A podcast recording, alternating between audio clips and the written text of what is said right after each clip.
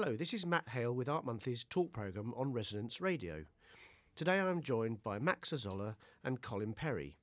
Maxa is a film curator and lecturer on moving image art, and Colin Perry is a writer and critic. Maxa has reviewed the book Art and the Moving Image, a critical reader for us, and Colin has written a feature on the material pleasure of film. Now, basically, both their pieces are dealing with the history of film or in the art world, um, in the visual art world. They're quite complicated, the, the, history is, and I'm no expert on this myself, so I'm hoping to learn today a bit. And the first part which stood out of both their pieces was this thing called structural structuralist film, or and um, I'd like really to maybe begin with that, and I'll ask Colin just perhaps to begin by filling in what that is really, because it has a quite a strong influence, from my understanding of your feature, on film and video making now.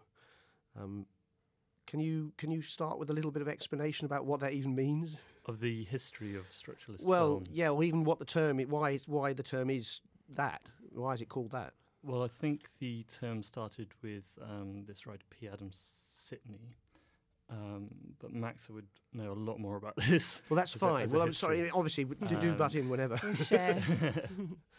um, so yeah, it's um, a, I guess you might call it a movement of film. Um, that's not necessarily to do with artists. It was slightly separate as um, to do with filmmakers who are independent um, in the 60s and 70s. Um, and maybe Maxa could add. Yes, of course, sure. Um, P. Adam Sitney was American, so the article was written in Film Culture in 1969. Am I right? I think so. Uh, yes. Um, and uh, Sitney came from the New York independent filmmaker scene. And in the article, he wrote about uh, a kind of uh, characteristics that he thought he'd observed in recent filmmaking, independent filmmaking, such as an interest in focus, an right. interest in the still camera, an interest in re looping and reprinting the film. So, quite abstract, if you like, modernist aspects the, of the filmmaking. Of, yes, of filmmaking as much yes. as the content in the film. He was what was, more what was talking the essay about you were referring to again? Sorry, what It was called uh, structural film structural film? Okay, in the Film Culture magazine, Gotcha. 1969. yeah, Um, and he quotes Hollis Frampton and Paul Sharits and Michael Snow as examples of structural filmmakers Yeah. who are concerned with the structure of film. But the interesting bit is that while structural has become a label that Yeah. can be applied to what we would call late modernist film, uh, the article itself is actually very precarious. It's very open, very wide. It, it, it, Sitney does not really give us a rigid definition of structural film. He leaves it quite open. And he ends the article by saying, Now that I coined the term, this movement will be on its way, it will di- simply disintegrate. Because once you name something, it it's already the height of it, and then Right. it will just die. So that's the interesting uh, aspect, I think, the way in which something that was very uh, a very soft, very flexible term became this quite rigid uh, definition. Yeah, so it, bec- I mean, it was almost abused in terms of his definition. It got tighter in a way Yes. when it, when it was applied, yes, uh, or is it applied now, perhaps by people looking looking back. yes, because it's easy, isn't it? You look at historical filmmaking and you're trying to define it. You're trying to explain it to your friends, to cinephiles, to artists. I try and teach it to my students, and then it's easy to just call it structural film. Um, It does actually conjure up a, an image in itself, the word anyway, doesn't it? I It mean, does, It, and it that's sounds quite rigid and tight and and not about subjectivity, for instance. Yes, you and it's it wrong. I don't know what you I- feel about this, Colin, but I think we uh, too, we're too hasty, we're too quick. It's too easy to just call something a label and then it's dealt with. I don't well, know. you- yes, I think um, I think there was a lot of criticism, even at, even at the time, especially within um, Peter Gidal's writing and stuff, of um, the depoliticized notion that was coming out of um, Sitney's article, and there was a broad spectrum of practices using quite structuralist techniques with different intents, and a lot of manifestos or, or manifesto style um, writings uh, emerged, which which really tried to pin things down and made things a little too rigid. I think um, one of the examples of that would be Peter Gidal's own um, structural materialist film, which is a sort of clunky title he gave to his own practice and a few of um, his peers within the London Filmmakers Co-op. Um, and it, ends up being quite deterministic. It's something that you, it, it, it's it's pre-digested, it's pre-thought about, and you go and you, you see the film, and there Gidal's theory is telling you what to think about it. Um, what his theory says is something else because his writing is extremely opaque. Yes. So, yeah, it's uh, it's a strange. Would the filmmakers have been making their work with his theory in their head, you know, prior to making as well? I mean, did it work not just when you went to see it, were you applying the theory, but you the artists were actually influenced by it? Well, from my understanding, these things were shown in um, small screenings. Um, several of the artists, like uh, Malcolm Grice, were quite opposed to showing in public art galleries, from what I understand. So I expect the scene is fairly small, and people would have pre-digested this Yeah. literature, like I say. I don't know if that's true. Yes, I think it's a historical development. As a rule of thumb, theory always develops out of practice. Yeah, but I was wondering if it went back. you And know, the after a while, second generation Yeah. maybe works in a different way. The That's what I was first generation would experiment and then, ah, you know, look, we have these aspects, uh, we have these all common aspects in our practices. Maybe we can write about it. Then you write the theory, and then the second generation is inspired by the theory, and that's when it becomes problematic. That's when Yeah. it becomes a fossil yeah. uh, too rigid. Um, I guess it's difficult for the listener to follow us if they haven't seen the films, but No, maybe it would, we be quite, it would be quite interesting to actually describe explain, an yeah. example. I mean, I I Yeah. remember seeing one when I was at Chelsea School of Art years ago. I think it was what I would have thought was a structuralist film, but I could be wrong, and I can't even name the artist. But it was basically a camera going up wires over a river, and it just panned the bed of the river. and Yes, just went, Chris Wells. and just went yeah, up. Well done, mhm. thank you. It just Mhm. went up the river. Well, is Yes. that because basically it was struck the structure. I just kept thinking, well, it's a structure film because he's created a structure. He's put the camera on it, and it's stru- it's moving up the structure. But that's completely naive student thought. But is it? I don't know. See, I mean- a good question. It is and Yeah. it's not. Yeah, I think it is a good question Mhm. because so much stuff comes under that. There are these techniques that people were using, and um, but the people that are listed as as being part of the structuralist movement are relatively small compared to that. Yes. Right. So it's more like you have this broad set of ideas and broad set of practices that people are tying in. Yeah, Mm. Chris Welsby, for example, would use the elements like wind and light to direct his films. He would have the wind direct the camera or a tree. Or influence the movement. yes, say. yes, or the shutter speed, or would Ah. hang a camera on a branch of a tree. Yeah. Yeah. And then have the tree, say, film the landscape. Yes, which is a lovely idea. Which is, I mean, I think it's quite a poetic idea, and it certainly goes against an idea of rigid theory, exactly. doesn't it? I mean, it's exactly. playful. Or let's think of Malcolm Le Grice's Berlin Horse, which is a single or a double projection of found footage of a old 1920s found footage of a horse running on a loop. It's reprinted in the most beautiful, lush colors, and it's accompanied by a looped soundtrack by Brian Eno. And you could say, fine, the structure here is the loop, but the film certainly is not theoretical. It's extremely physical because of the kind of presence of the colors, and it's very much about music and a cyclical element. Yeah. I think that's an important thing as well. You read the theory and it's very austere. Um, questions of of the form and the content and the politicization of the spectator and Yeah. these various things, and you see some of them and they're beautiful. You just think, what are You those know, people like going what- on Yes. about? like, like Wells Yes. these things beautiful, and it's Yeah. um, yeah. you know even Malcolm Le Grice's uh, horror story Is that what it's Horror called? film. Hor- horror film. Mm. It's you know just these lush colours washing it. You know, they're Or let's think of Line Describing a Cone by Yes, Anthony yeah. McCall, which is a magical, interactive, performative installation, if you like, whereby you can play with the cone of the lights of the cinematic of the projector, Right. which is visuali- visualized through fake uh, haze. The artist used artificial haze in the room Yeah.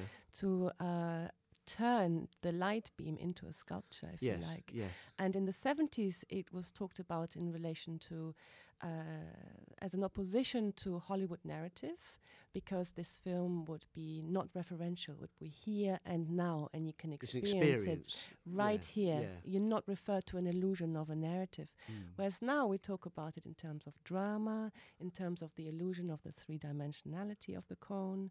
So these works have different lives, and I mean, I different think Yeah. interpretations different over, over time. and the best Yeah. ones survive. The best ones survive. It's like that yeah.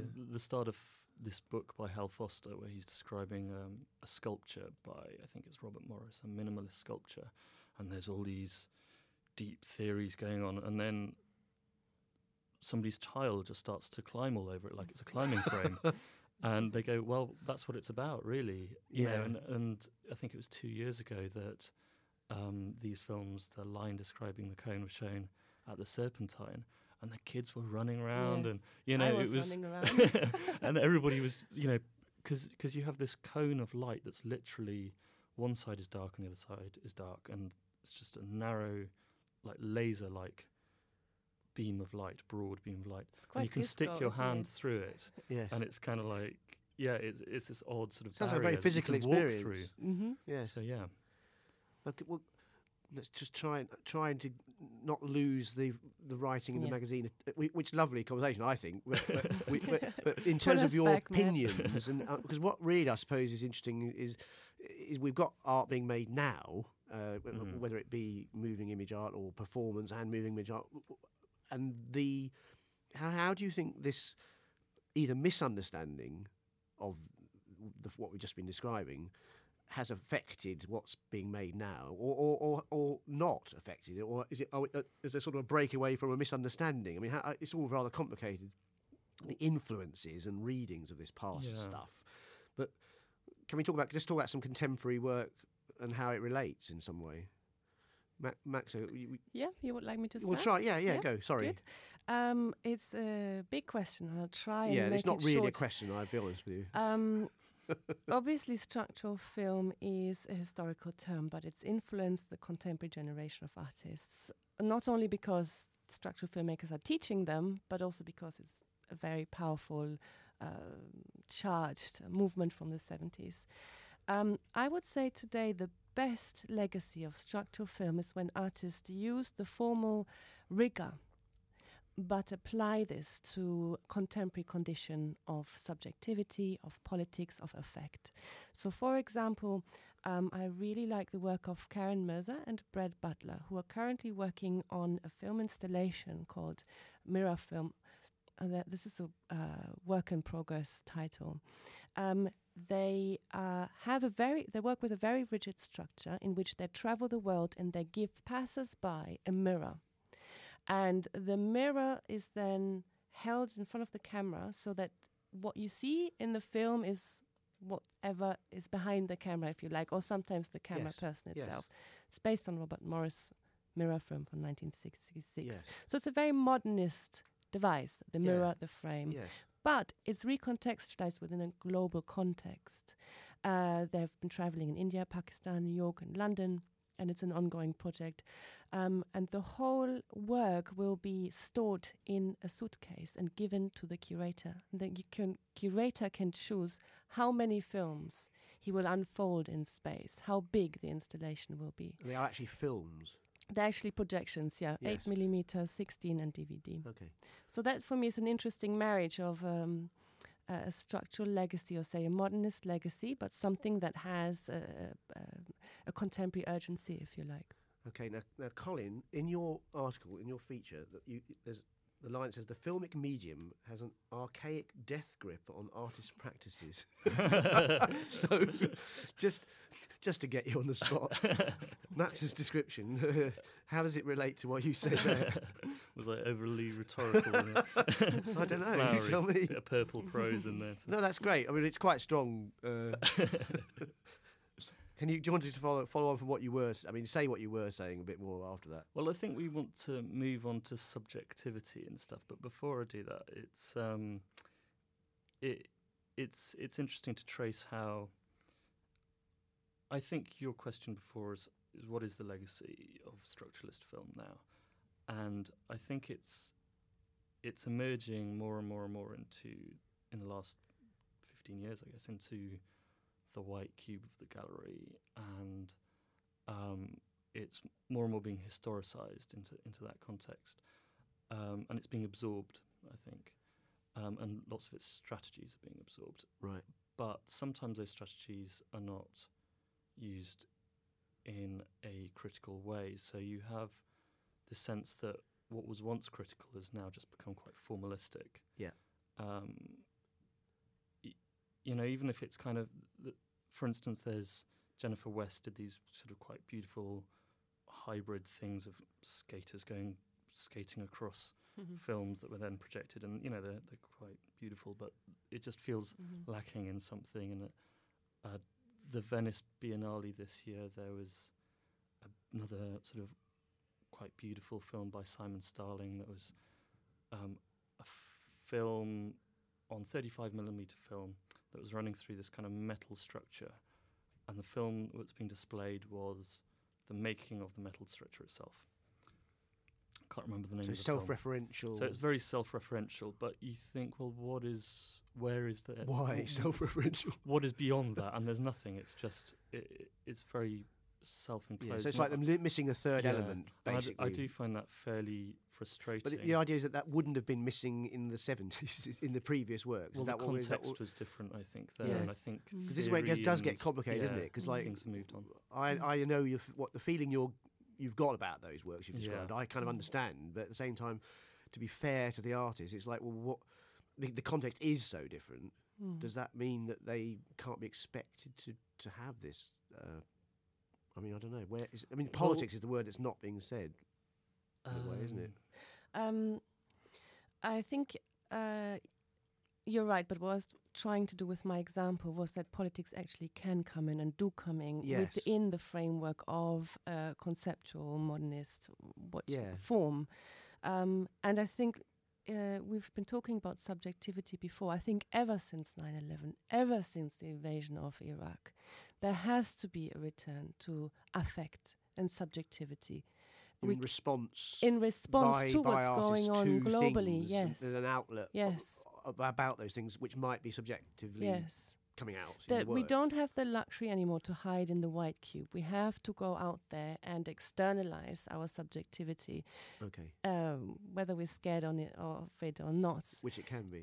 there has to be, yes, that's. Um, because the, pr- there- there's there is a kind of safety in process, in a sense. there's a safety in the discourse, an institutionalized, Yeah. prefabricated discourse, Okay. which structural film might be part of. Artists hide on, and intellectuals and curators like me also. I also hide in it, but occasionally I try and burst out and create something um, uh, that I think is dangerous for me because it's unknown waters. Yes. Yes. Um, but I think that's uh, very important. This kind of return to the body, if you like, return to subjectivity, to politics, in a, in a subtle way. You know, in a personal way. The personal is political. I think that's still very valid today. Okay. Did you, Colin? Did that you were you were starting to talk about the structuralist? You know, my question was about the effects of structuralism, and you were did you? I mean, in your piece, you you give quite a few examples of things that you do like, or I mean, there was a piece at the Laura Bartlett Gallery. You talk about um, where the film is is, is looping through yeah, machines. it- um, uh, uh, Elizabeth McAlpine's Yeah. So I mean, is that? Um, does I that, find that that still problematic. so you that's know, similar to the two examples you gave yeah, before. Yeah, So it's, give- so there are various other examples I give in this piece. Um, so initially, just just as as a film itself, rather than as kind of an installation or anything, Yeah. Manon de Boer's work is they tend to be portraits of, of Mm. people, um, and there's a lot of, well, especially female artists who are making essentially quite portrait-like films which explore subjectivity in a very interesting way, I think. Um, and they use the lushness of film and the simplicity of the structural heritage Right. to just bring out that kind of um, understanding of other people, not the work itself, but other people. Um, how, for instance, in uh, Rosalind Nashashibi and Lucy Skaer's work, whose name I can't remember, about the workers on the Italian cargo ship. Yeah. That was shown at Chisenhale Gallery last year, I think. Um, but these are examples of the, the, good. you know, yeah, I, I think they're really interesting explorations of subjectivity of of how identity is composed because the film is a very structured made thing and it's showing that identity is a structured made thing that's dependent on an environment and that I find quite interesting. Yeah. Okay. Can I just add something quickly here? Um, of course, there's also contemporary artists who deliberately go against any modernist frames, Yeah, any traditional yeah. structural, like, for example, the 50 millimeter collective, which I also review in this uh, magazine, which is a group of disabled artists Oh, yes, who yes. had a show at Beaconsfield a couple of months Yes, ago, and they did a series of trailers called The Way Out. And these trailers were film trailers about a revolution that never happened, which is the disabled revolution Right. in the 1970s. And it's based very much on a kind of uh, if you like, uh, amateur filmmaking, trash culture, 70s Bond mu- movies, uh, style uh, the outra- film. yeah, the Yeah. style, outrageous costumes, um, really surreal, um, crazy scenarios that are present that they present the viewer with, which deliberately go against a lushness, Yes. against the frame, Yeah. against self-referentiality, uh, and it's one of the best works I've seen this year. So, Yeah. Carnivalesque or something, or Yes. anarchic kind of more influence. and also just very free and knowingly free and knowingly uh, rejecting uh, a modernist school. Yeah. Mhm. Yeah. Is the show still on? No, it's not on Ah. anymore, unfortunately, but there will be more, hopefully. Yes, yes. That, that's, that's Beaconsfield, Beaconsfield uh, Gallery in uh, in London, which Yes, is just opposite Lambeth. Tate, Tate Britain in Yes, Lambeth, yeah. just so people know. Mhm. It's uh, run by Naomi Siderfin and David Crawforth. Yes. They've done it for a long time. They need a name check. they deserve one. Um, okay, well, um, just just to um, quote Colin, you, you write in your piece, Colin. Um, Today we like to talk a great deal. We talk on Facebook and Twitter, at international conferences, and in self-published fanzines. The possibility that no one is listening makes for anxious broadcasters, and so paranoid that audiences cannot concentrate for more than a few seconds. News broadcasters opt for increasingly sensationalist hooks. Basically, you go, you give quite a the, the context now is, is is very different to um, say as it was in the 60s and 70s in terms of the whole media. You know, this email, websites, films, videos. I mean, it's, it's very complicated. And and you to just jump forward a bit, you say finding a voice with such a miasmal polyphony is certainly not easy. With the multiplication of expressive outlets, you know, it, it, Max, is it, is it? This is a very different situation to the 60s and 70s yes. and, and and dealing with that, I mean, the- whether it be subjectively or structurally, is, is is presumably what artists are having to try to do now. Yes. Um, yeah, it's interesting we talk about broadcasting on Yes. the radio. Uh, that's why I like this program because it's certainly not sensationalist, and I hope the listener bears with us for the last five minutes of this kind of quite dense talk. Yeah. Um, yes, I would like to say that uh, what I think uh, an interesting aspect, or you can also call it a problem today, is the digital image. Uh, the, the program of the digital image is so complicated today that artists find it difficult to deconstruct it. If you would like to deconstruct the cinema, the Hollywood cinema image of a 16 millimeter or 35 millimeter film in the 60s, you could do it. Yeah. You just take your scissors and cut it up, or you just put it, you reprint it. Now it's difficult to get a grip, uh, to, to, to contaminate, to play with, to explore the cinematic image because it is digital. Um, and this is where people like the Wilson twins, Jane and Louis Mil- Wilson, Yeah. British artists a duo, or the British artist Isaac Julien, for example, uh, come onto the scene, um, they really borrow from cinema, from the point of view of cinema, from the framing of cinema, from the beauty of cinema. Um, and while I find the work really interesting, I also wonder where can we intervene? Where can we subvert the digital paradigm? You mean where can they do it if they wanted to? Yes, they or you know. I, I've got cou- a I could do question it, though. um, The the- viewer or the if I was an artist, I would do it. But I, I'm wo- not Yes. an I- I do wonder why it's necessary to subvert the digital paradigm, considering that the digital paradigm allows for more voices than the cinematic. You mean you, politically it's You a more know, open why, thing? why would you even need to do it? It's more of a case of having your voice heard and representing or talking about or discussing or involving yourself or involving your audience with political ideas or ideas of subjectivity, various other ideas, but um, it's not necessarily a case of subverting the medium. I don't think that's necessarily the most critically acute way of proceeding. No, Mhm. so you mean the tension on the medium is not really the, as interesting as trying to use the medium to question other things Yes. To be Yes, I think this is very much uh, the crux of the problem with digital media. We talk about the image itself and we talk about distribution. And I'm very excited about the distribution uh, possibilities of the digital image that Yeah. we talk about. It's Yeah. available to everyone. It's democratic, if you like. Uh, you've got YouTube. You can really subvert certain systems just by playing with the distribution of the digital image. But Yeah. I'm still interested in the voice. If you talk uh, about the voice, Colin, um, what kind of voice is this? Because it's always the same voice. If I show a certain frame in a certain way, or a face in a certain way, I would like, I would like it to have a different color, a different nuance, a different sound, just something different from the mainstream voice. Of course, you can distribute the voice in multiple forms, but I would start like to start even earlier and question what is the voice. Do you Wh- see what I mean? Where's the mainstream voice you refer to? Just example. um, I mean, do you mean the newscaster? a newscaster or, Yeah. or a, a, a mainstream film? Sure. Okay. Yeah. Sorry. Simple question. Just hmm So you, you're arguing. I'm unclear what you Yes, what I you're know it's arguing. abstract. It's a, it's a nice, abstract, slightly poetic question, but Mhm. I'm unsure how to pin it down. Um, the digital image image consists of zeros and ones. Yeah. And you put them together and you create you create an image that represents reality, if you like. Yeah. I would like to question that representation of reality.